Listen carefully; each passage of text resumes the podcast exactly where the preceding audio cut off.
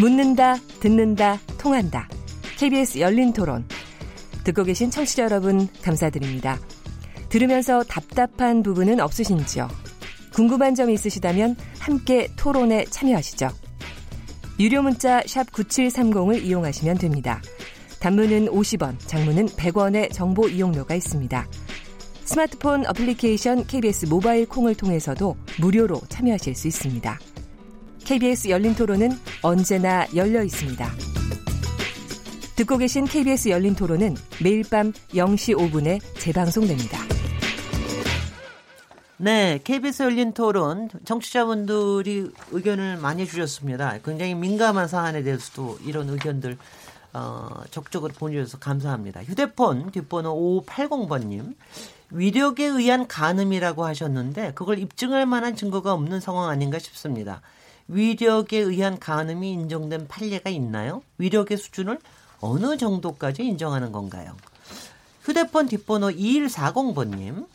김지은 씨 측은 비공개를 진행해 양측의 의견이 공평하게 언론에 보도되지 않는 것 같습니다. 이렇게 되면 공개한 측에게 더 유리한 것 아닌가요? 얘기하셨듯이 재판이 진행될수록 여론 재판이 되는 듯 합니다. 휴대폰 뒷번호 3699번님. 이번 안희정 전 지사의 재판의 경우에는 안희정 전 지사의 아내의 발언이 그대로 보도되는 등 언론의 선정주의 취재들의 운살이 찌푸려지더군요. 오히려 정말 중요한 부분들이 가려지는 느낌입니다. 여러 우려 말씀들을 해주셨습니다. 저희 KBS 열린 토론 오늘 안희정 전 지사 재판이 몰고 온 파장이라는 주제로 어, 얘기 나누고 있습니다. 어, 저희 오늘 배복주 한국 성폭력 상담소 협의회 상임 대표님, 강신업 변호사님, 이명숙 변호사님, 정태원 변호사님 네 분 패널과 얘기 이어가고 있습니다. 벌써 이제 벌써 우리 저 정치자들께서는 벌써 이제 핵심으로 딱 들어가시는데요. 위력에 의한 간음. 이거를 입증할 만한 증거를 채택이 되려고 그러면 어떻게 돼야 되고 아니, 지금 어떻게 되고 이제 있는 대법원 판례가 아주 예전부터 있습니다. 예. 네. 1976년도에 나온 판례를 보면 예, 남녀간의 정서를 내용하는 간통 뭐 업무상 위력 등의 간음 등의 범죄에 있어서는 행위의 성질상 당사자 간에서 극비리에 또는 외부에서 알기 어려운 상태에서 감행되는 것이 보통이고 네. 그 피해자 외에는 이에 대한 물적 증거나 직접적 목격 증인 등의 증언을 기대하기가 어려운 사정이 있는 것이라 할 것이니 네. 이런 범죄는 피해자의 피해 전말에 관한 증언을 토대로 하여 범행의 전후 사정에 관한 재반 증거를 종합하여 우리의 경험 법칙에 비추어서 범행이 있었다고 인정될 수 있는 경우에는 이를 유죄로 인정할 수 있는 것이다. 네. 이렇게 되어 있습니다. 네. 아, 굉장히 듣기만 해도 어려운데. 아, 그러니까 쉽게, 쉽게 얘기해가지고. 그러니까, 네. 그러니까 이제 피해자의 증언이라는 게 가장 크다. 그렇습니다. 가장, 가장 그게 핵심이 되고 그 전후 좌우가 그거를 확실하게 인정이 될 만하면은 그러면 인정이 될 수 있다. 이런, 이런 얘기군요. 그러니까. 그렇죠. 그러니까 네. 이제 나이, 그 사람의 성별이라든지 행위자와 그 피해자와의 이전부터의 관계라든지 네. 그런 행위에 이르게 된 경위라든지 구체적으로 뭐 어떻게 했는지 주의 객관적 상황은 어떤 것인지 네. 그런 것들 종합적으로 판단해서 이 피해자의 말이 옳은지를 우리가 판단할 수 있다 이런 이야기죠. 네. 실제로 둘이 그런 관계를 맺은 옆에서 본 사람은 없지 않습니까? 글쎄 맞으죠. 아니 근데 이제 이번 예. 경우에는 일단은 피고인이 인정을 했으니까는 그러니까 관계를 했다는 네. 것만 인정을 했지 그것이 네. 위력에 의한 것인지 아닌지는 당사자들밖에 모르죠. 네. 그래서 일단은 피해자의 증언을 토대로 해서 네. 다른 여러 가지 요소들을 우리가 종합적으로 고려해 보면 아 이게 위력에 의한 간음이라고 주장하는 피해자의 진술 주장이 맞다 네. 또는 그렇게 인정이 어렵다는 그런 판단할 수 있다는 겁니다. 네. 그러면 저네 이명숙 네. 변호사님께서 네. 정 변호사님이 예전 판례로 위력의 기준에 대해서 말씀하셨는데요. 최근 비교적 최근 2005년도 대법원 판례에 따르면은 그냥 폭행 협박이나 이런 것들뿐 아니라 사회적, 경제적, 정치적인 지위나 건세를 이용하는 것도 위력으로 될 수 있다라는 네. 판결이 있습니다. 네. 물론 이 어느 정도까지 위력으로 볼 건지 여부는 구체적인 사안에 따라 다르고요. 정 변호사님 말씀하신 것처럼 둘과의 관계라든가 당시 상황이라든가 뭐 여러 가지 사정들을 종합해서 판단하게 되겠죠. 네. 저는 저네 강신업 변호사님께서 저기 저기 더 더 깔끔하게 설명 좀 해주세요. 두 분이 워낙 잘하셔가지고요. 자 그러면 의력이 네. 뭐냐는 거예요. 네네. 사실은 이번 재판은 의력을 행사했는가의 문제입니다. 글쎄요. 그렇기 때문에 서로 공방이 치열한 겁니다. 네. 어느 정도는 공방이 치열한 것을 아까 얘기대로 밖에 나가서 하는 것이 바람직하지는 않지만. 그럴 수밖에 없는 사건이라는 것을 이제 우리가 말씀드릴 수 있습니다. 네. 왜냐하면 이것은 아, 지금 얘기했지만 여러 가지 사정을 같이 봐야 되는데요. 금방 이명숙 변호사님께서 얘기하신 그 2005년 판례는 어떻게 얘기하고 있냐면 그 유형력을 얘기하는 거거든요. 유형력이라고 그러면 일체의 어떤 유형력이든 무형력이든 힘의 행사를 말합니다. 네. 힘을 말하는 거예요. 네. 근데 여기서 힘이라고 하는 것이 폭행, 협박 이런 거 말고 그러니까 지위나 권세도 되는 거고요. 네. 그 다음에 아, 그 피해자의 연령을 또 보고요. 그 다음에 그 행위자와 피해자의 그 관계를 봅니다. 두 사람의 관계, 그 네. 전의 관계, 그 이전의 관계, 네. 그리고 그 행위에 이르게 된 경위를 보고요. 범행 당시의 정황을 보고 지금 판단할 때 말이죠. 네. 의력이 있었는지 여부를 판단할 때 음흠. 이런 것들을 보게 되는데 왜 그러냐면 이 위력이라고 하는 것은 본인의 자발적 합의에 의한 거냐 아니냐 쉽게 말하면 이런 얘기입니다. 네네. 자발적으로 합의한 거냐 아니냐 음흠. 왜 그렇게 얘기하느냐면 원래 이 죄는 성적 자기결정권을 보호하고자 하는 거예요. 예. 내가 원해서 하는 것이냐 네. 아니면 위세에 짓눌려 가지고 어떤 힘에 눌려 갖고 하는 것이냐 쉽게 말씀드리면 그걸 보려니까 두 사람의 관계를 봐야 될 거 아니에요. 예. 그래서 그 이전의 관계도 보고 피해자의 연령도 보고 그 이 범행에 이르게 된 경위나 과정도 보고 이런 종합적인 것을 다 봐가지고 판단을 합니다. 네. 그래서 사실은 뭐 여러 사람의 증언도 그렇게 아주 경쟁이 치열하게 나오는 것이고요. 지금 이 안희정 전 지사와 김지은 씨 사건도 사실은 재판부에서도 아주 그 관심 있게 하나 하나를 따져볼 수밖에 없는 사건이거든요. 어떤 의미, 어떤 의미에서? 왜냐하면 이 위력, 위력을 행사 여부가 정의하기가, 네, 네. 정의하기가 네. 그렇게 쉬운, 사, 쉬운 사건은 아니란 말이죠. 네. 하나 예를 들어 볼게요. 어, 의력을 그 판단함에 있어서 예를 들어서 미성년자들, 네, 네. 어린 아이들 내지는 어떤 지적 장애인 이런 사람들은 위력이 있었다고 판단하기가 좀 더 수월합니다. 좀 더. 그렇겠죠. 아무래도. 예, 그런데 네. 성년이고 그 다음에 아, 아주 그 사회적으로도 음흠. 경험이 많다든지 음흠. 내지는 지능이 높다든지 하여튼 뭐 이런 사람들은 위력을 쉽게 그렇게 판단하지 않습니다. 그럴 수 근데 이 사건을 보면 이 위력을 그렇게 여러 가지를 좀 봐야 되는 그런 사건이라는 말씀을 좀 드리고 싶습니다. 네. 그래서 네. 저희들은 이제 네, 법적으로는 다 설명을 하셨지만 음. 저희들의 주장은 저희들이 사실 저희는 이 판결을 굉장히 주목하는 이유 중에 네. 하나인데 위력의 행사를 좀더 지금의 엄격성보다는 완화해서 음. 법원이 판단해야 된다는 게 저희 주장의 취지입니다. 이를테면 위력의 행사가 가, 그러니까 어떤 행위 당시에 어떤 명시적인 위력이었냐를 판단하기보다 네. 그거보다는 이 사람이 갖고 있는 정치 권력, 사회 권력, 이, 이 사람의 권세가 이 피해자, 피해자의 자유로운 의사를 제압할 정도의 영향력을 미치는 사람이냐. 으흠. 이것이 위력을 정의하는데 상당히 중요한 저희는 어, 중요한 관점이라고 생각하고 이번 판례는 그런 이제 대법원의 판례 기조를 좀 이어서 하급심 판례에서 좀 나왔으면 하는 부분이 있습니다. 네. 네. 네. 네. 지금 아주 네. 훌륭한 말씀을 해주셨는데요. 그렇기 때문에 이게 주목되는 사건인 겁니다. 네네. 네. 이게 하나의 leading case가 될 수 있는 거거든요. 그렇, 정치적 권력을 이용해 가지고 음, 음. 지금 이 위력이라고 하는 것이 다른 게 아니잖아요. 예를 들어서 이런 사건이 있었어요. 과거에 연예 기획사의 그 연습생이었는데 네. 그 대표가 말이죠. 조직 폭력배라고 하는 소문이 있었어요. 네. 그리고 그 회사의 대표입니다. 네. 그러니까 어, 연예 이 연습생을 갖다가 데뷔시킬 수도 있고 안 시킬 수도 있고 더군다나 조직 폭력배라는 소문이 있으니까 꼼짝을 못 했었습니다. 뭐, 평소에. 그랬는데 그 음. 여학생이 19살이었는데 한 20살이나 더 많습니다. 음흠. 이 대표가. 음흠. 그랬는데 결국 뭐 성추행도 하고 네. 성폭행을 했습니다. 네. 근데 그런 경우에는 이 위력을 인정하기가 굉장히 쉬웠던 겁니다. 예, 예. 예, 그런데 지금은 이것이 그런 위력이 아니고 음흠. 정치적 권력이라고 하는 좀 색다른 힘이거든요. 네. 그리고 이제 어, 이 사건에서 말이죠. 지금 이제 법원은 요걸 하나 말씀드리고 싶은데 그 성년의 경우에는 말이죠. 네. 그이 업무상 위력 행사를 그 증거를 엄격하게 판단하는 경향을 갖고 있습니다. 지금까지는. 지금까지 대법원 판례는 증거를 엄격하게 판단해서 유죄를 인정하지 네. 쉽게 인정하지 않는다 이 말입니다. 네 그래서 네. 어떻게 보느냐면 정치적 지위나 업무상 인사권 등 우리 사건에 맞죠. 네. 정치적 지위나 업무상 인사권 등 절대적인 영향력만으로는 그것만으로는 바로 의력 행사가 있다고 단정하기 어렵고 예. 즉 안지사 같은 경우 아닙니까? 네. 그렇게 어렵고 그다음에 중요합니다. 그로 인해 상대방의 의사를 제압하는 행위가 있어야만 비로소 의력 행사가 성립되는 것이다. 으흠. 즉 그런 관계에 있었다고 해서 바로 의력이 아니고 네. 별도의 의사를 제압하는 행사가 있었어야 된다는 겁니다. 예컨대. 예. 예컨대. 예컨대 이제 그, 그게 음. 뭐냐는 거예요. 네. 그래서 짧은 뭐 담배, 으흠. 술 그래가지고 불러들였다. 불러들여가지고 결국은 이제 뭐 뭐 또 나가려고 이제 밤에 불러들였지 않습니까? 네네. 그래가지고 예를 들어서 또 뭐 하게 뭐 이런 식으로 얘기를 네네. 하면서 음흠. 말하자면 이제 그것이 이제 하나의 힘의 행사일 수 있는 거거든요. 네. 이제 그런 것들을 과연 절대적인 영향력이라고 하는 정치적 권력 그런 거 말고 별도의 어떤 힘의 행사가 있었다고 볼 것이냐라고 하는 것이 이 사건의 핵심입니다.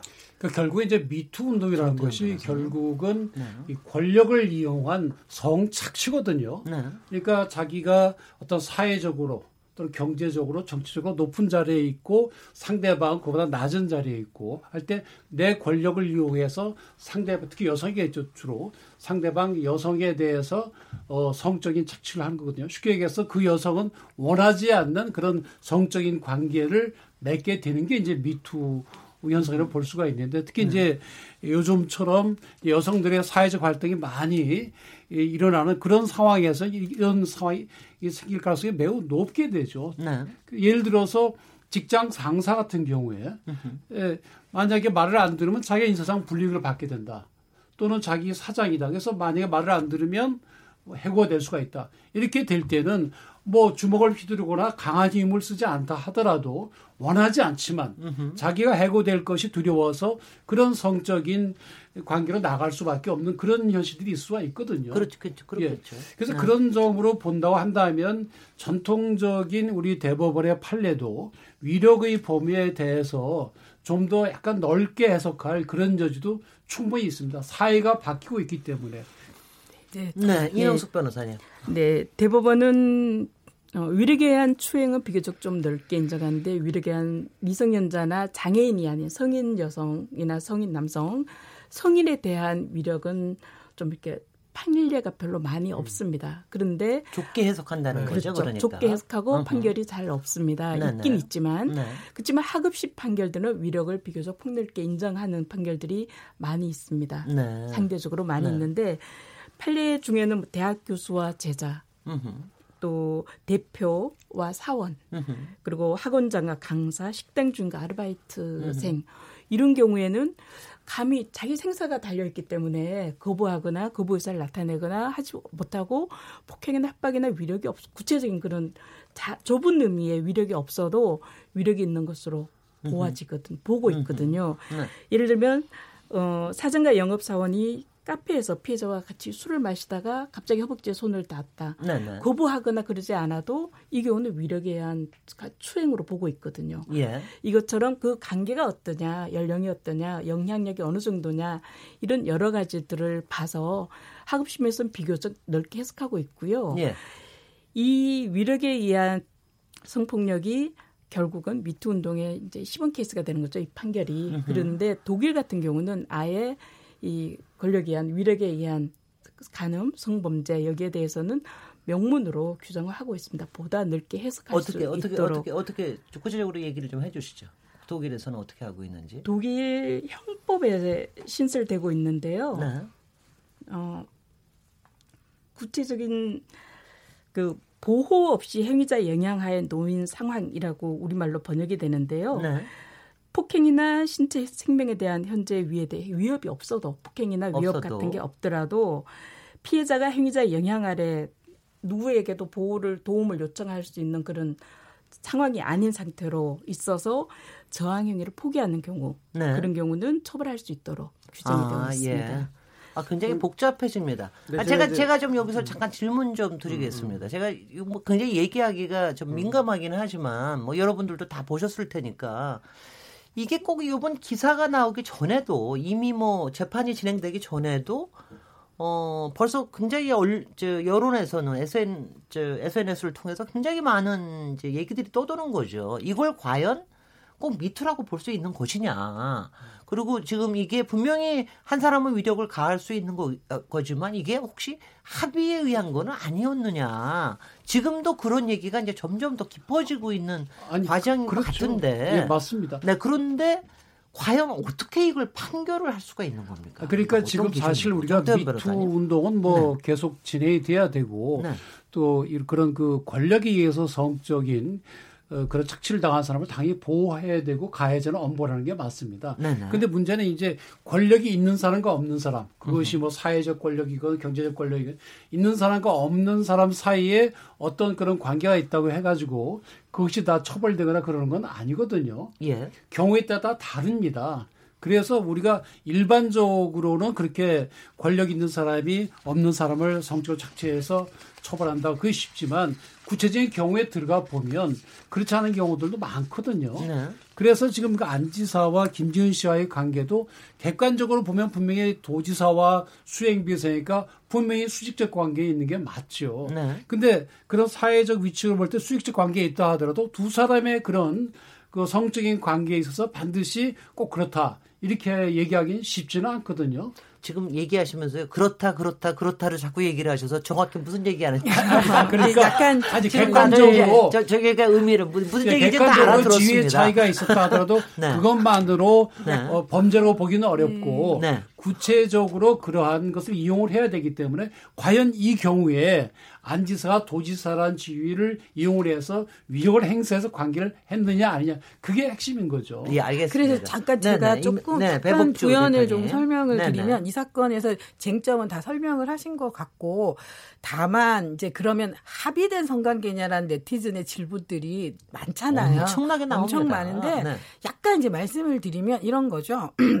합의된 그러니까 첫 번째 첫 번째 그 방송에 나와서 출연 후에 그 아니 도시자 비서실장이 합의된 관계입니다라고 발표했어요. 근데 그 다음 그날 저녁에 안희정 전 지사는 비, 비서실의 입장은 아닙니다. 합의된 성관계 사실은 아닙니다라고 일단 발표한 정황 하나. 두 번째는 이 모든 재판 과정을 제가 지켜본 저는 저의 소회를 말씀드리면 그럼 합의됐다라는 거에 대한 증거를 내야 되잖아요. 그 두 사람이 합의되었다. 근데 어떤 증거도 제출하지 못하고 있는 피고인 측 의 입장. 그러니까 피고인 측이 아 이거 봐라 우리는 합의해서 이렇게 했다라는 어떤 거라도 제출해 줘야 되잖아요. 제출이 없고 다만 역으로 그러니까 역으로 피해자가 피해자가 이 피고인을 좋아했다라는 행실의 문제로만 증언이 가득 차 있는 이 지점이 되게 문제. 그래서 저는 그것이 피해자가 단 한 번이라도 어 그런 의사를 표현했거나 내지는 음. 뭐 좋아한다, 뭐지, 그, 한, 그런 등등의 얘기들이 있잖아요. 이런 표현을 한 바가 없고, 그것을 입증한, 그쪽 피고인 측에서 어, 떤 식으로든 제출하지 못한 부분, 그게 두 번째 합의되지 않았다는 근거고요. 세 번째로는 이 관계 자체가 수행 비서와 도지사, 도지사라는 수직적 관계가 굉장히 업무적으로 업무적인 일 자체가 되게 사적인 업무까지 포함돼서 하고 있기 때문에 이 업무를 굉장히 공적인 업무로 보지 않고 굉장히 업무 자체를 사적화 보면서 서로의 관, 개인적인 관계로 몰아가고 있는 이 지점이 사실 합의된 것이 아니냐라는 어, 네티즌들의 얘기들이 많은 거에 대해서 좀 저는 오늘 이 자리에서 꼭 네티즌 여러분들에게 정정하고 싶습니다. 아니 근데요, 네. 이병숙 변호사님 얘기하시기 네. 전에 아 왜냐면 저도 뭐 굉장히 네. 저기 뭐 성장한 딸들 둘 있습니다. 네. 그러니까 뭐 이런 거에 대해서 끊임없이 서로 토론하고 네. 그러니까 이게 어디까지 저기냐 또 이런 일도 있을 수도 있는 거 아니냐. 그러니까 뭐 다 같이 이제 합리적인 의심을 하는 과정에 있다고 봐요. 그러니까 그리고 이런 경우에 하여튼 사회적으로 굉장히 좋은 세팅이 돼야 되는 것도 확실하게 있는데 어 이건 것 같아요. 지금 보면은 그러니까 굉장히 김지훈 씨 경우에 상당히 자기 그러니까 성장한 여성 여성이고 상당 상당히 자기의 결정권을 상당히 가질 가지는 여성으로 보이고 그다음에 성적인 자기 결정권에 대해서도 상당히 좀 당당한 여성인 것 같고 그다음에 또 여러 가지 전후 사정 왜냐하면 솔직히 뭐 도지사를 좋아했다 그래서 그게 나쁜 일입니까? 근데 그거 그런 거 그거에 대한 것도 분명히 그런 정황도 분명히 있는 것 같고 그러니까는 이제 판단이 잘 모르겠네. 그러면 아니 그럼 뭘로 판단을 한다는 말인가? 바로 이게 의문입니다. 우리 일반인이 갖는 의문. 네, 이목수 변호사님. 네, 네 저는 음, 지금 또 다시 이야기가 구체적인 그 두 사람의 관계 네. 어떤 관계였냐 뭐 등등에 대해서 다시 또 이야기가 시작되고 있는 것 같은데요. 네. 사실 3월 5일 날 방송에서 미투 이야기를 한 이후에 오늘까지도 수많은 언론들이 또 뭐 전국의 모든 국민들이 뭐 백인 백색의 이야기를 하고 네. 있습니다. 네. 각자 네. 판단 다 다르고요. 네. 그 부분에 대해서는 이 방송에서만은 이야기를 안 했으면 좋겠습니다. 아, 예. 그게 피해자에 대한 또 다른 피해가 될 수 있고 피고인에게도 도움이 안 되거든요. 네. 그래서 오히려 그걸 떠나서 도대체 이 미투와 관련된 재판이 진행되면서 뭐가 문제인지 일반적인 이야기들 이체폐라든가 위력을 어떻게 판단할 건지 뭐 이런 것들은 구체적으로 양쪽이 어떤 주장을 하고 있고 어떻게 판단할 건지는 재판부에 맡기고. 그리고 그동안 언론을 통해서 최근에 그 피고인의 안희정 씨에 대해 안희정 전 지사에 대해서만 그 입장만 쏟아져 나왔는데 배백주 대표님이 피해자의 입장에서 주장하는 부분들 몇 가지 쟁점 짚어준 거는 좋다고 생각합니다. 네, 하지만 배복주 대표님이 보니까 네네. 네. 아, 저희들도 변호사지만 정말 이 사건에 관한 한 훨씬 더 네. 어, 굉장히 그 깊이 있게 네. 아시고 또 연구를 하시고 계시고 아, 네. 계신 것 같아요. 배복주 네. 대표님은 공대위 예. 멤버이십니다. 그래서 지금 그 네, 김지은 씨 입장을 금방 아주 잘 그 정리해서 보여줬거든요. 사실은 그 점이 지금 아까 말씀하신 그 점이 또 합리적 의심을 낳게 하는 겁니다. 네네. 무슨 말이냐면요.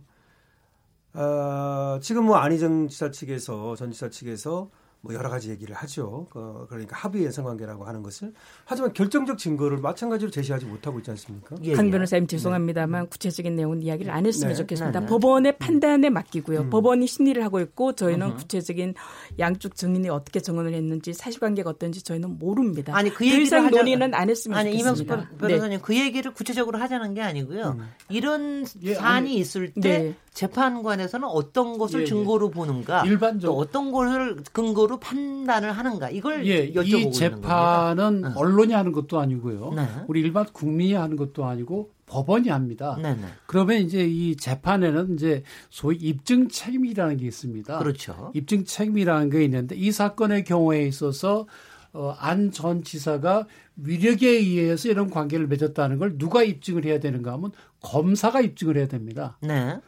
그 김지은 씨가 입증을 하는 것이 알겠습니다. 아니고요. 네. 검사가 입증을 해야 되는 것이고 네. 검사가 제출한 증거들이 부족해서 판사가 생각해 볼 때 아무리 열심히 들여다봐도 혹시 이거는 위력이 아닐 수도 있다. 으흠. 이런 생각이 들면은 무죄가 나는 것이고 아, 알겠습니다. 판사가 볼 때 아 이거는 뭐 다른 의심은 들지 않아. 그러면 유죄가 나는 겁니다. 네. 민사 형사 다르거든요. 네. 민사 같으면은 김지은 씨가 입증을 해야죠. 그래서 때로는 결론이 달라지는 경우도 있습니다. 아, 쉬운 예로 미국의 오제이 심슨 사건이라고 미국 유명한 그 미식 축구 선수가 자기 아내와 그 아내의 연인을 죽인 사건으로 형사재판에 기소가 됐죠. 네. 그 형사 사건에서 무죄를 받았습니다. 네. 그런데 그 유족들이 오제이 심슨을 상대로 민사 소송에서는 손해배상 책임을 인정을 했어요. 죽였다. 네. 네. 이렇게 입증 책임이 따라 달라지게 되기 때문에 네. 이 사건의 경우에도 최종적인 고민은 이제 재판부가 해서 결론을 내리겠지만 어, 결국에는 검사가 얼마나 열심히 하느냐에 달려 있는 것이지 네. 이게 뭐 김지은 씨가 이걸 위력이 없었다는 것을 아 있었다는 것을 증명을 해야 된다든지 또는 네. 안지사 측에서 그것이 없었다는 걸 증명해야 되고 그런 건 아닙니다. 결국엔 네. 그런 입증 책임에 따라서 이제 최종적인 결론이 날 것으로 보이고요. 네. 아마 지금 재판부도 상당한 고민을 하고 있을 걸로 보입니다. 그런데 바로 그때 위력을 검, 이제 검사, 검찰 측에서 위력을 증 위력에 대한 증거로 내놓을 수 있는 게 어떤 거 어떤 그러니까, 거 어떤 게 됩니까? 그게 만약 녹취 같은 게 있었으면요, CCTV라든가 아, 그건 뭐 예, 그런 게 있으면 증거죠, 그렇죠. 증거가 되는데 그게 네, 없으면 네. 정황 증거라고 그래요. 네. 그러니까 지금 증인들이 많이 부르는 겁니다. 네. 그래서 결과적으로는 안전지사가 암묵적인 위력을 통해서 그 김지은 씨의 성적 자기결정권 으흠. 의사 이거를 제압했다고 하는 정황 증거를 내놓느냐 네. 못 내놓느냐 네. 여기에 따라서 아까 정 변호사님 말씀하셨듯이 결정이 됩니다. 네.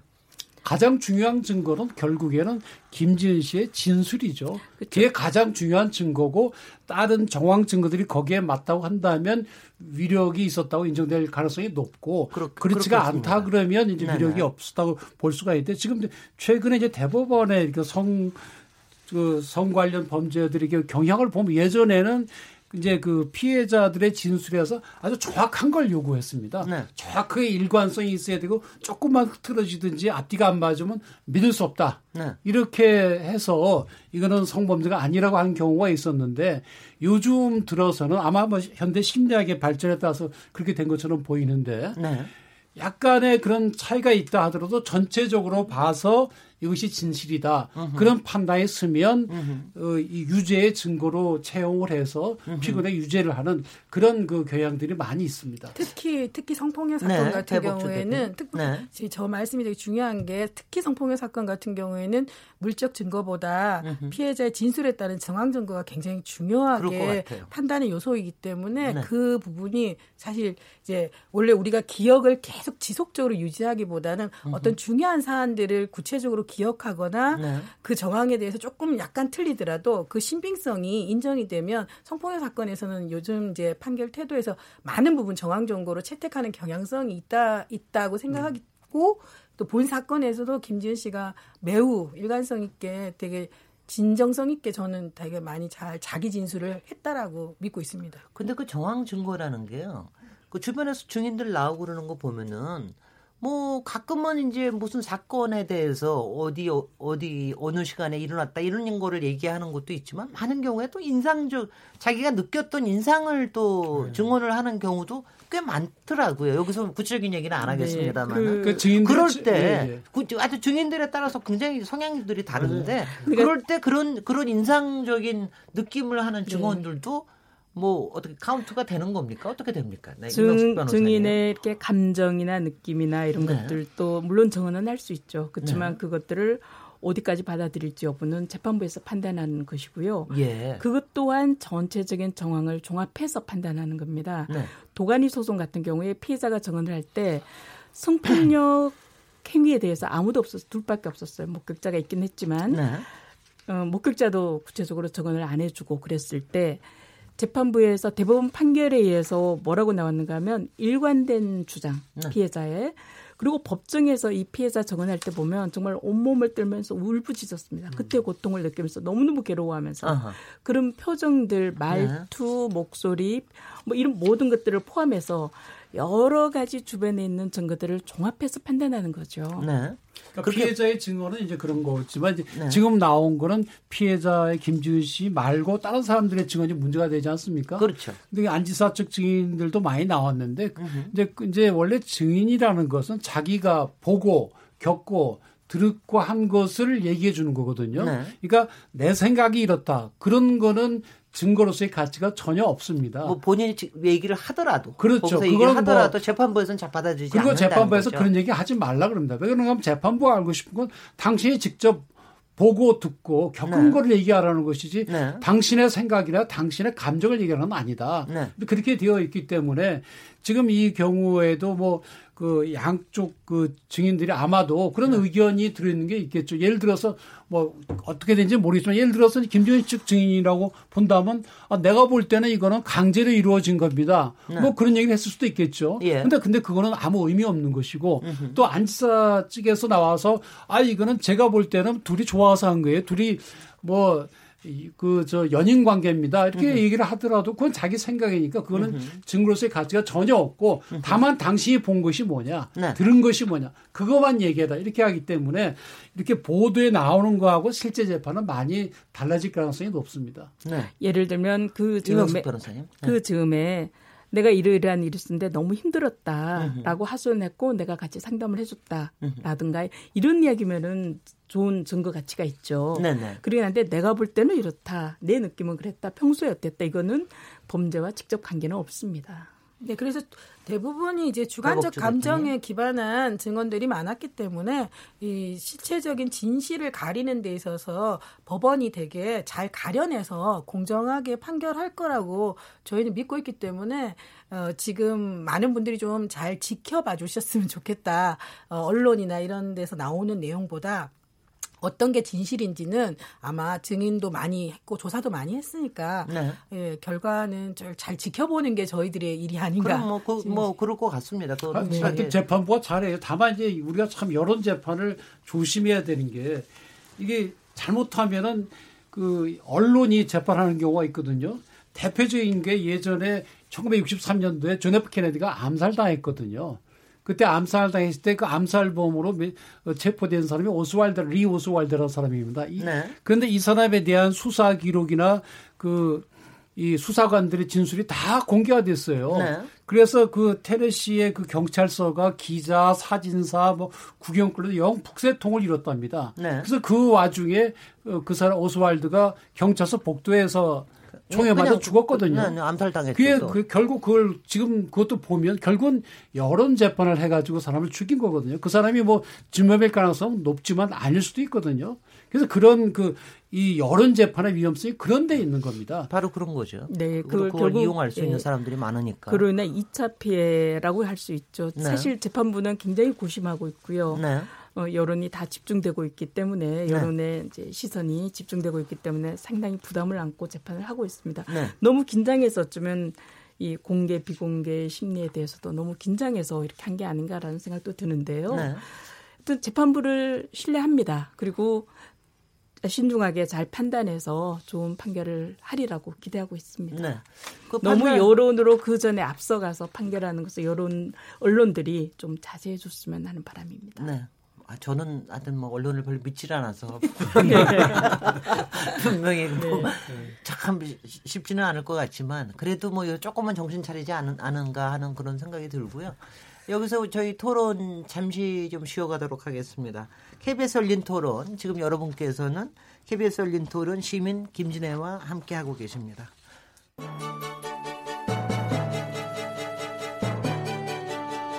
라디오 토론이 진짜입니다. 묻는다, 듣는다, 통한다. KBS 열린 토론. 시민 김진애의 진행으로 듣고 계십니다. 네, KBS 열린 토론. 오늘 안희정 재판이 몰고 온 파장에 대해서 토론하고 있는데요. 또 여러 어, 청취자들 문자 주셨습니다. 몇 개 소개해 드리겠습니다. 휴대폰 8614번님. 수행 비서와 대권 주자의 관계가 충분히 위력을 설명할 수 있는 부분 아닌가요? 아까 패널 중 한 분이 얘기하셨던 교수와 제자의 관계보다 이 관계가 더 수직적 관계라 생각합니다. 휴대폰 뒷번호 8961번님. 위력이 한 성폭력은 아니라고 봅니다. 자신이 얼마든지 의사를 표현할 수 있는 나이 아닌가요? 정치적 권력이라는 부분 너무 추상적이라는 부분이 생각이 드는군요. 휴대폰 5256번님. 지성을 겸비한 여성이 성적 압박을 받았을 때 그 직무를 그만두고 거기서 떠났어야 한다고 봅니다. 왜 여러 번에 걸친 그 과정을 용인했는지 여성인 저로서는 이해하기 참 힘듭니다. 이렇게 여러 의견을 주셨습니다. 아, KBS 열린 토론 안희정 재판이 몰고 온 파장 아, 토론 이어가 보도록 하겠습니다. 강신업 변호사님, 배복주 전국 성폭력 상담소 협의회 상임 대표님, 이명숙 변호사님, 정태현 변호사님. 아, 저희가 청취자 문자를 받았는데 여전히 그 의문이 꼭 그게 뭐 남성 여성을 가리, 가리는 게 아니라 아 솔직히 성관계에 대한 거는 우리가 인류가 있어 온 이후로 쭉 가져왔던 정말 몇만 년 동안 이루어져 왔던 이런 일이기 때문에 사실 여러 가지 해석도 다르고 어떻게 해야 되느냐. 그리고 저희가 또 사실 관념도 사실 굉장히 많이 진화하고 있고요. 이번에도 어 전체적으로 미투 운동 이후에 지, 저, 진행되고 있는 거 보면은 그래도 예전보다는 상당히 감수성도 좀 조금 늘고 있는 것 같고요. 좀 더 이제 보호하려고 하는 이런 것도 좀 있는 거는 같습니다. 그럼에도 불구하고 아직 부족한 점이 상당히 많은데 저희 이제 남은 시간을 그 피해자가 받는 2차 피해. 사실 이제 피해자가 피, 진짜 피해자인지 아닌지 이거에 대한 거는 뭐 다 그거는 별개로 치고 이 과정에서 그야말로 낙인 찍기에 관련된 이 피해가 너무 너무 심하군요. 우리 사회에서 이 문제를 좀 어떻게 봐야 됩니까? 이거는 저기 네. 법조 아, 대표님께서 아, 저희, 먼저 얘기를 네. 해야 될 것 같은데. 저는 사실 뭐 그 아까 말씀드린 대로 초기에 이제 그 찌라시라는 형태로 굉장히 네. 이제 김지현 씨의 사적 정보, 가족 관계, 뭐 여러 가지 허위 사실 이런 네. 것들이 대거 유포되었어요. SNS를 통해서. 네. 그러면서 사실 저희들이 그 부분에 그리고 이제 악성 댓글 이런 것들은 저희들이 3월 달에 저희 대책위 차원에서 고발 조치를 한 상태라서 그 네네. 부분은 이제 그렇게 대응을 하고 있고 네. 또 하나 또 2차 피해 부분에 좀 심각한 거는 이제 그 피해자의 피해자의 어떤 여러 가지 정보를 조작해서 네. 뭔가 이미지화 시키면서 사실 실체의 김지은과 지금 인터넷에서 얘기하고 있는 김지은이 가상의 이미지가 자꾸 만들어지고 이 가상의 이미지는 뭔가 막 굉장히 이제 이, 이 여성의 삶 자체를 그러니까 일상 자체를 제대로 살게 하지 못하는 정도의 심리적인 압박 그리고 이런 공격적인 태도 이런 것들에 대해서 사실 피해자가 이 사건이 끝날 때까지 일상을 유지 못하는 것 자체가 바로 2차 피해의 그렇죠. 현상이라고 네네. 생각합니다. 네. 그런 그런 지금 상황에 놓여 있다고 보시면 되죠. 그리고 가장 저희들 사실 이 사건에 있어서도 그렇지만 성폭력 사건의 2차 피해가 나온 얘기의 배경은 수사 절차나 이런 사법 절차에서 피해자가 자기가 신고를 했는데 경찰이나 뭐 검사나 재판부가 이 피해자에게 좀그 의심하거나 비난하거나 이런 태도에서 2차 피해란 말은 사실 나왔거든요. 근데 네. 이 2차 피해가 지금은 굉장히 인터넷 공간 그리고 주변인 그리고 이제 피고 가해자 측 사람들에 의해서 이 피해자의 일상을 훼손시키는 방식으로 2차 피해가 발생하는 게 지금 굉장히 저는 문제적이다 이렇게 봅니다. 어, 네. 지금도 그렇겠지만 앞으로도 그런 피해를 받을 가능성이 높습니다. 우리 법적으로는 그 성폭력범 등 사건의 심리 재판 및 피해자 보호에 관한 규칙 뭐 그런 규칙인데 거기에 보면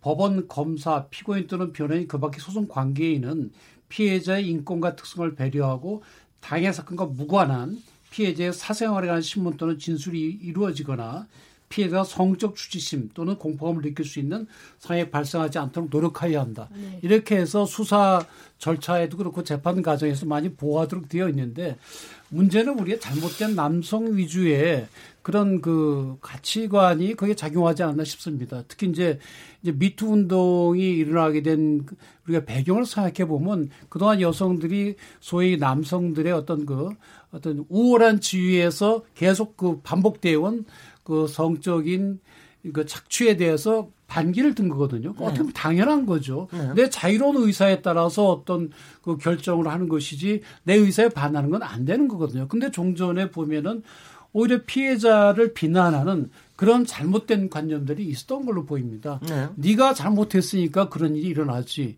뭐 예를 들어서 내가 어떤 성적인 피해를 입었다면 거봐 미니스커트 입고 다니기 그러지 라든 예를 들어서 네. 이런 잘못된 것 특히 피해자를 비난한다든지 아니면은 어 또 피해자에게 아니 그럼 왜 반항을 하지? 왜 반항 안 했냐? 라든지 그다음에 그런 일이 있었으면 바로 신고하고 하지. 그럼 뭐 했냐? 그건 네가 좋아서 그런 거 아니냐? 하는 이런 생각들.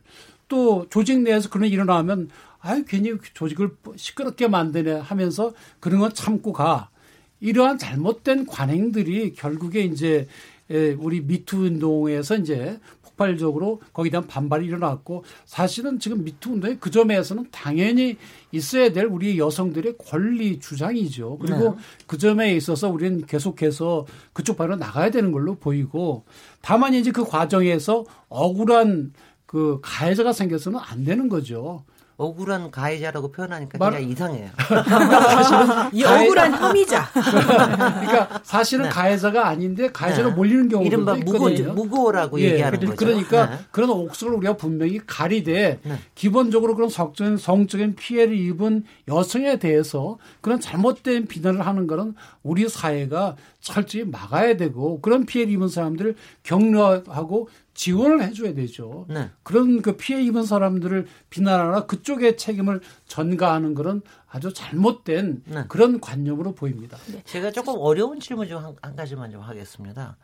저희가 이게 신화에서도 많이 나오고 그러는데 사실 여성이 가지고 있는 무기 중에 하나가 사실은 자기를 피해자로 만들어서 어 잠재적인 가해자를 공격하는 이게 솔직히 뭐 저는 어, 우리 여성이 가질 수 있는 생존 전략 중에 하나라고도 생각을 합니다. 역사적으로도 그런 일이 상당히 있어왔고 그래서 혹시 이런 거를 어, 성폭력 상담소나 이런 데서 저기 하실 때도 그 부분에 대한 어, 말하자면 어느 정도의 하, 합리적인 의심이라든가 이런 거를 좀 가지십니까? 변호사님께서도 그, 그 피해자 우선 네, 성, 네, 성폭력 예. 네. 당연히 그런 네. 식의 반격을 많이 하죠. 네. 그러긴 하지만 성폭력 피해를 아니 저는 남자들은 많이 그럴 것 같은데 이쪽에서 네. 저희가 성폭력 피해를 네. 입은 피해자들이 네. 나 성폭력 피해 입었다라고 신고하는 율이 10%가 안 됩니다. 그렇습니다. 다들 말을 못 합니다. 왜냐하면 자기가 피해자라고 성폭력을 당했다고 이야기하는 순간 감내해야 될 것들이 너무나 많거든요. 그렇죠. 인간관계, 자기 자신의 신상 다 알려지고 입증하기도 어렵고 그렇습니다. 그리고 다니고 있던 직장이나 주변 관계도 다 단절될 수도 있고 그만둬야 될 수도 있고 평생 낙인 찍힌 채 살아야 될 수도 있고요. 네. 어, 여러 가지 이유들 때문에 포기하고 거의 90% 이상은 신고를 안 하죠. 그럼에도 불구하고 그 10%에 해당이 돼서 신고를 하거나 미투 이야기를 하시는 분들은 정말 용기를 낸 분이고요. 네. 이분들이 어, 저 사람을 모해하기 위해서 뭐 이런저런 이유로 이용하기 위해서 으흠. 내가 당했다고 내가 피해자 코스프레를 하겠다라고 으흠. 용기 내고 하기에는 쉽지는 않을 겁니다. 네. 그런 것들이 네. 실제로 2017년 작년 네. 한국 성폭력 상담소에서 상담한 통계를 분석했더니 네. 성인들 그러니까 20살에서 한 60대 여기까지 이르는 성인들이 강간당한 네. 케이스가 124건 네. 통계를 해봤더니 그 폭행 협박이 있었거나 강한 저항, 도망친 행위가 존재하는 사례는 15건에 불과했고요. 네. 대부분 네. 저항도 못하고 그냥 당한 게 거의 절반 가까이 그렇군요. 됩니다. 네. 그러니까 그냥 당하지도 못하고 속수무책으로 당하고 그리고 그중에 신고하는 것은 정말 정말 10%도 안 될 만큼 적고 네. 이게 현실이기 때문에 과연 이렇게 어렵게 용기를 내는 사람이 자기 모든 것을 다 잃을 것을 각오하고 저 사람을 타겟으로 해서 아주 치명적인 음흠. 피해를 입히기 위해서 음흠. 고소를 할 수 있을까? 음흠.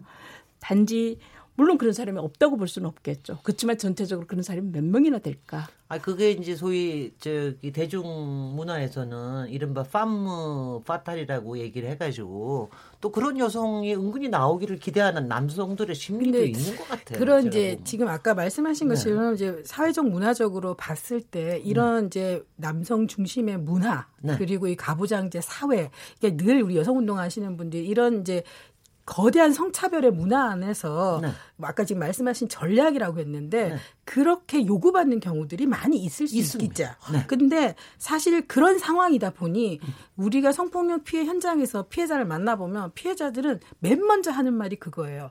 그 모든 문제가 내가 뭔가를 잘못해서 그랬구나. 아, 내가 왜 그곳에 갔을까? 내가 왜 술을 마셨을까? 내가 왜 그렇게 옷을 입었을까? 나는 왜 그 사람한테 전화를 했을까? 이런 식의 모든 이 문제는 사실 이 사회적인 문제임에도 불구하고 피해자 개개별을 만나보면 다 자신의 자신의 잘못으로 환원시켜서 얘기를 많이 하거든요. 이거는 네. 성폭력 현장에서 정말 저도 몇, 몇십 년에서 10년 넘게 있었지만 끊임없이 이렇게 얘기하고 있는. 그러니까 피해자들은 항상 이 문제에 대해서 자기로 자기 문제부터 출발하는 고민을 해요. 네. 자기 잘못. 근데 사실 이 얘기를 했을 이 근데 이제 미투를 통해서 이 얘기를 던졌을 때 사회가 응답을 해야 되잖아요. 이 우리 사회가 이 미투 이렇게 내 내가 내 나, 내가 잘못해서 그런 거야라고 늘 생각하다가 미투 때문에 용기 내서 말을 했을 때 사회는 응답을 하고 응답의 방식이 책임이어야 된다고 생각하거든요. 그게 바로 그게 바로 우리가 국가와 사회에 살고 있는 내가 신뢰할 수 있는 거잖아요. 네. 국가와 사회를. 네, 내가 어렵게 막 얘기했는데 어 그것도 역시 내가 고민했던 것처럼 네 책임이야. 으흠. 네 문제야. 으흠. 왜 내한테 얘기해? 어, 너 꽃뱀 아니야. 으흠. 너 무고야. 이런 식으로 얘기하는 것은 앞으로 용기 내는 많은 여성들의 입을 막는 행위다라고 네. 저는 생각합니다. 근데 이제 물론 뭐 변호사님. 그 네. 성, 실제로 그런 그 성폭력 피해를 입은 사람들에 대해서 우리가 적극적으로 지원을 해주고 위로를 해주고 용기를 줘야 되고 맞습니다. 그러나 우리가 옥석은 또 분명히 가려야 되거든요. 실제 그 현실을 보면은 무고유도 종종 있습니다. 예를 들어서 뭐, 뭐 경우에 따라 다르긴 하지만 예를 들어서 어떤 그런 현장이 뭐 자기 부모 부모에 대해서 이제 발각이 됐다든지 자기 남편이나 또는 남자친구에서 발견됐다 어떤 이런 일이 있을 때는 어 자기가 사실은 그야말로 자유의사에 따라서 관계를 맺었음에도 불구하고 자기가 강간을 당했다, 성폭력했다 그렇게 하는 경우들도 있거든요. 그런 경우도 있, 예, 그런 것도 있기 때문에 네. 그 옥석을 철저히 가려서 정말로 무고한 사람이 처벌받지 않도록 하고 또 실제 피해를 입은 사람들에서 적극적으로 지원을 해주고 당신이 잘못한 게 아니다. 그렇게 해 나가야 되는데 지금 말씀대로 이제 성폭력 피해를 호소하면 어, 그거 뭐 거짓말 아니야, 뭐 증거대 이런 식으로 해서 이제 수사 과정이는데 굉장히 고통을 받는 건 사실이거든요. 네네. 근데 그런 거는 좀 더 이제 세련되게 그 피해자라고 주장하는 분, 그러니까 아직 확정이 안 됐어요. 그분에게 그런 감정, 정서적인 그 피해를 주지 않도록 노력해야 되지만 그건 어차피 우리가 거쳐야 될 일이거든요. 그래야 억울한 피해자 또 억울한 그 가, 가 혐의자가 네. 네. 나가주니까 그래서 두 개를 다 같이 네. 우리가 고민을 해야 됩니다. 그래서 네. 많은 이제 법적 권리 장치, 피해자 보호, 보호 권리 장치들이 굉장히 많이 많이 생겼잖아요. 저희가 이제 반성폭력 운동을 하면서 피해자가 절차상 2차 피해를 입지 않고 의심받지 않기 위해서 굉장히 많은 보호 조치가 생겼고 저는 근데 약간 이제 이 무고나 이제 뭐 이런 얘기를 할 때 말씀드리고 싶은 거는 우리나라의 법의 구조가 법의 구조가 사실 처벌의 공백이 많이 있거든요. 특히 이제 강간이나 강제추행 같은 경우는 엄격한 폭행 협박을 아직도 묻고 있고 그랬을 때 이 처벌의 공백이 있을 때 유죄가 되지 않으면 무죄가 됐을 때 이 사람이 과연 무고인가 네. 이런 이제 그리고 위력 같은 경우에도 아까 말씀하신 것처럼 엄격한 위력의 해석이 처벌의 공백을 낳고 그랬을 때 이 사람은 무고 어, 그러니까 무죄를 얻었을 때 이 사람은 그럼 무고를 무고로 피소 당해야 되는가? 네, 제가 거기서 한번 여쭤봐요. 네. 제가 그래서 굉장히 궁금해하는 사안인데요. 만약 어 이번 안희정 재판권이 뭐 1심 나고 뭐 이거 이거 항소까지 가겠죠. 뭐 그래서 이게 이제 뭐 끝까지 가고 나면은 정말 그때도 혹시 어 지금의 피고인이 유죄 무죄로 나왔다. 그렇게 되면은 그때도 무고죄로 뭐 들어올 가능성이 그건 있습니까? 그건, 그건? 네. 무고죄라고 하는 그게 아니라는 네. 게 어떻게 되는 겁니까? 무고죄라고 네. 하는 것은 네. 그 있는 사실과 다르게 네. 그러니까 아, 형사처분이나 징계처분을 받게 할 목적으로 네. 공무소 등에 네.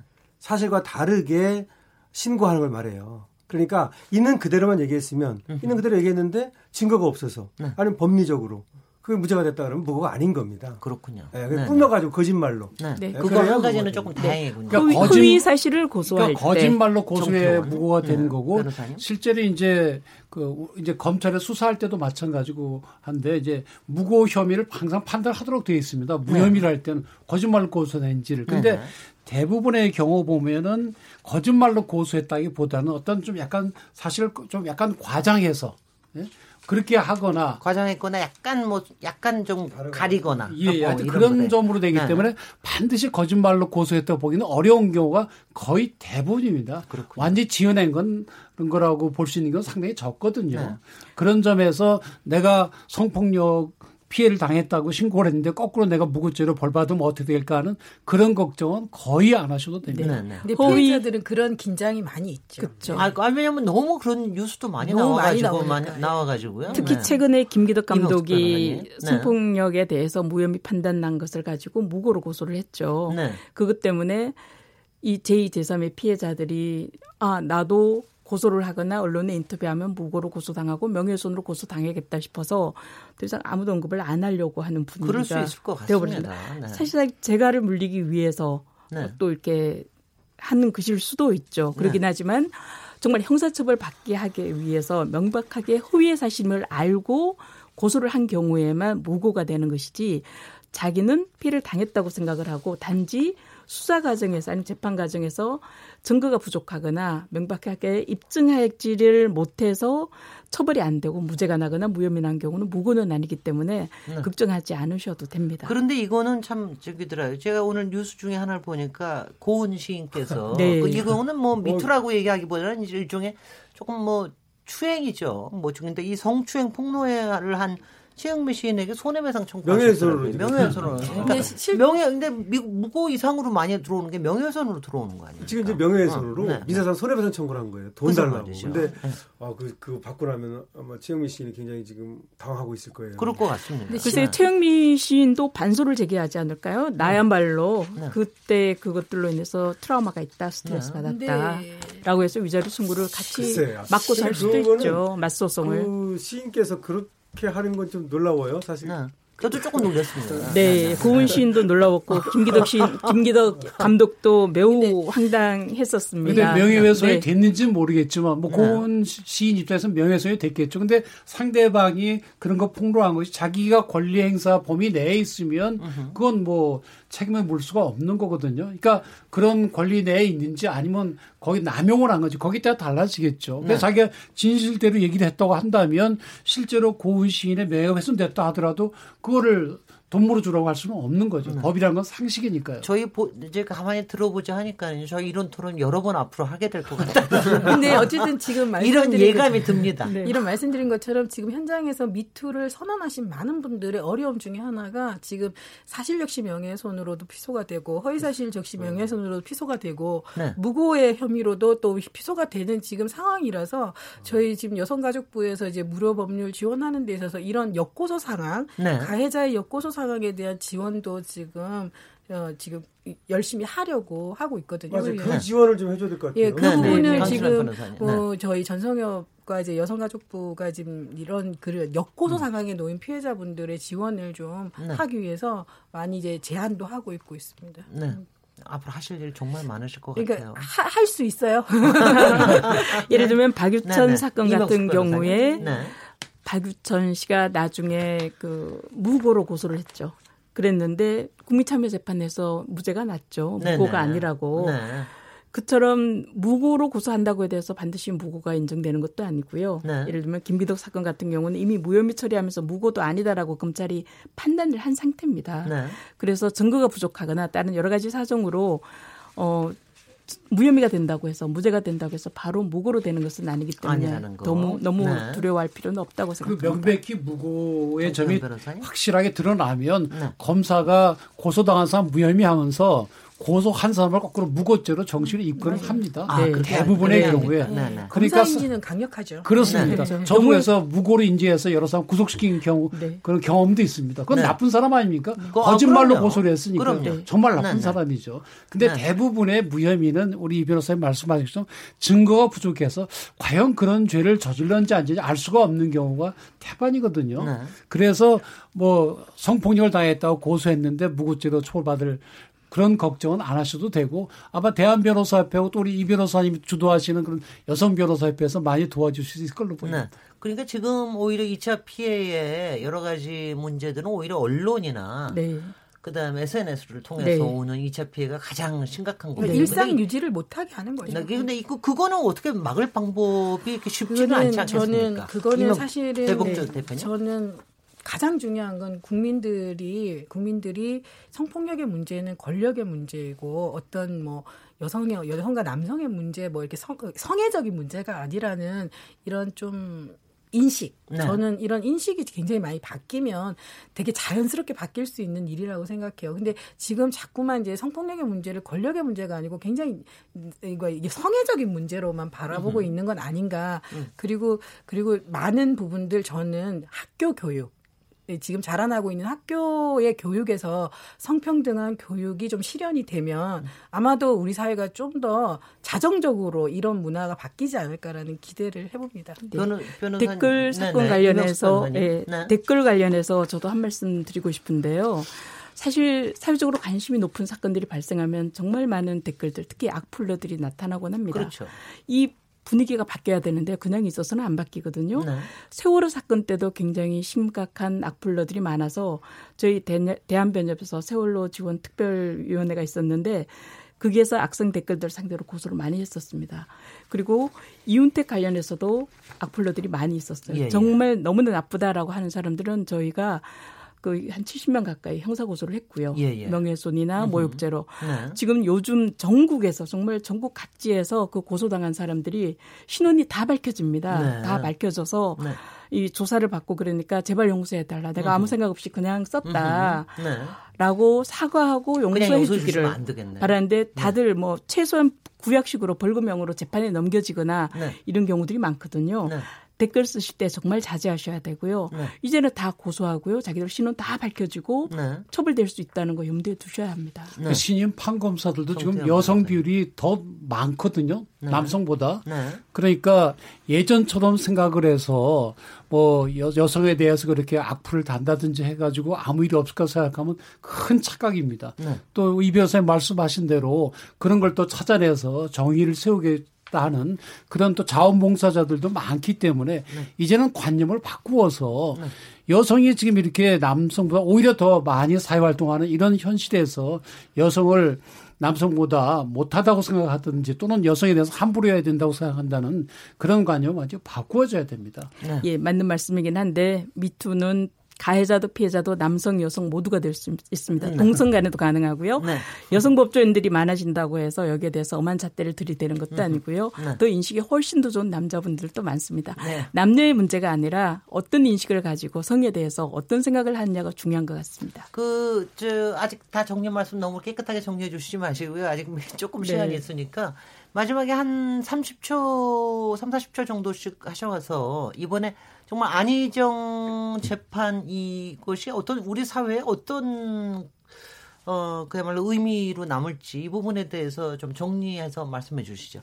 저 강신업 정대현 변호사님이 이번에 먼저 하시죠. 네. 그래서 이 사건은 국민적 관심도 크기 때문에 아까 말씀드린 대로 네. 피고인의 정당한 방어권 행사를 통한 진실의 발견 또 피해자의 그 억울한 것을 재판을 통해서 밝혀내는 그 두 가지의 목표를 같이 달성할 수 있는 그 좋은 기회로 보이고 네. 여기서 하나의 가이드라인이 나올 수 있지 않을까 이렇게 네. 생각을 합니다. 네. 배복주 대표님? 네, 저희는 사실 이 사건에 상당히 주목하고 있는 대책이로서 어, 좀 아, 토론 내내 말씀드렸지만 이 업무상 위력 특히 성폭력의 가해자 행위 수단으로 폭행 협박이 아닌 위력이라는 권력 관계가 이 성적 침해에 어떤 영향을 미치는지에 대해서 어 좀 법원이 법원이 좀어 구체적이고 세세하게 잘 살펴서 좋은 판결이 나오기를 기대하고 있어요. 저희는 네. 그리고 또 하나는 저희는 이 요즘 우리나라에서는 지금 좀 동의 여부, 그러니까 성폭력에 있어서 가장 핵심은 저항했느냐 아니느냐가 법적인 다툼인데 이제는 이 위력이 입증이 됨으로써 우리가 좀 앞으로 나가야 될 방향은 개인들의 동의 여부가 으흠. 얼마나 중요한 법적 근거가 되느냐 으흠. 여기까지 우리 사회가 좀 토론이 될 수 있는 그런 좀 성숙함이 있었으면 좋겠다 생각합니다. 네. 강진원 변호사님. 네. 네. 이 성폭력 뭐 성추행 이런 것은 결국 인권의 문제예요. 그렇죠. 예를 들어서 남자 대 남자로서 예를 들어서 어떤 그 꼭 다른 성이 아니라 하더라도 뭐 얼굴이라도 한번 이렇게 허락 안 받고 이렇게 만지면 네. 기분 굉장히 나쁘잖아요. 그럼요. 예.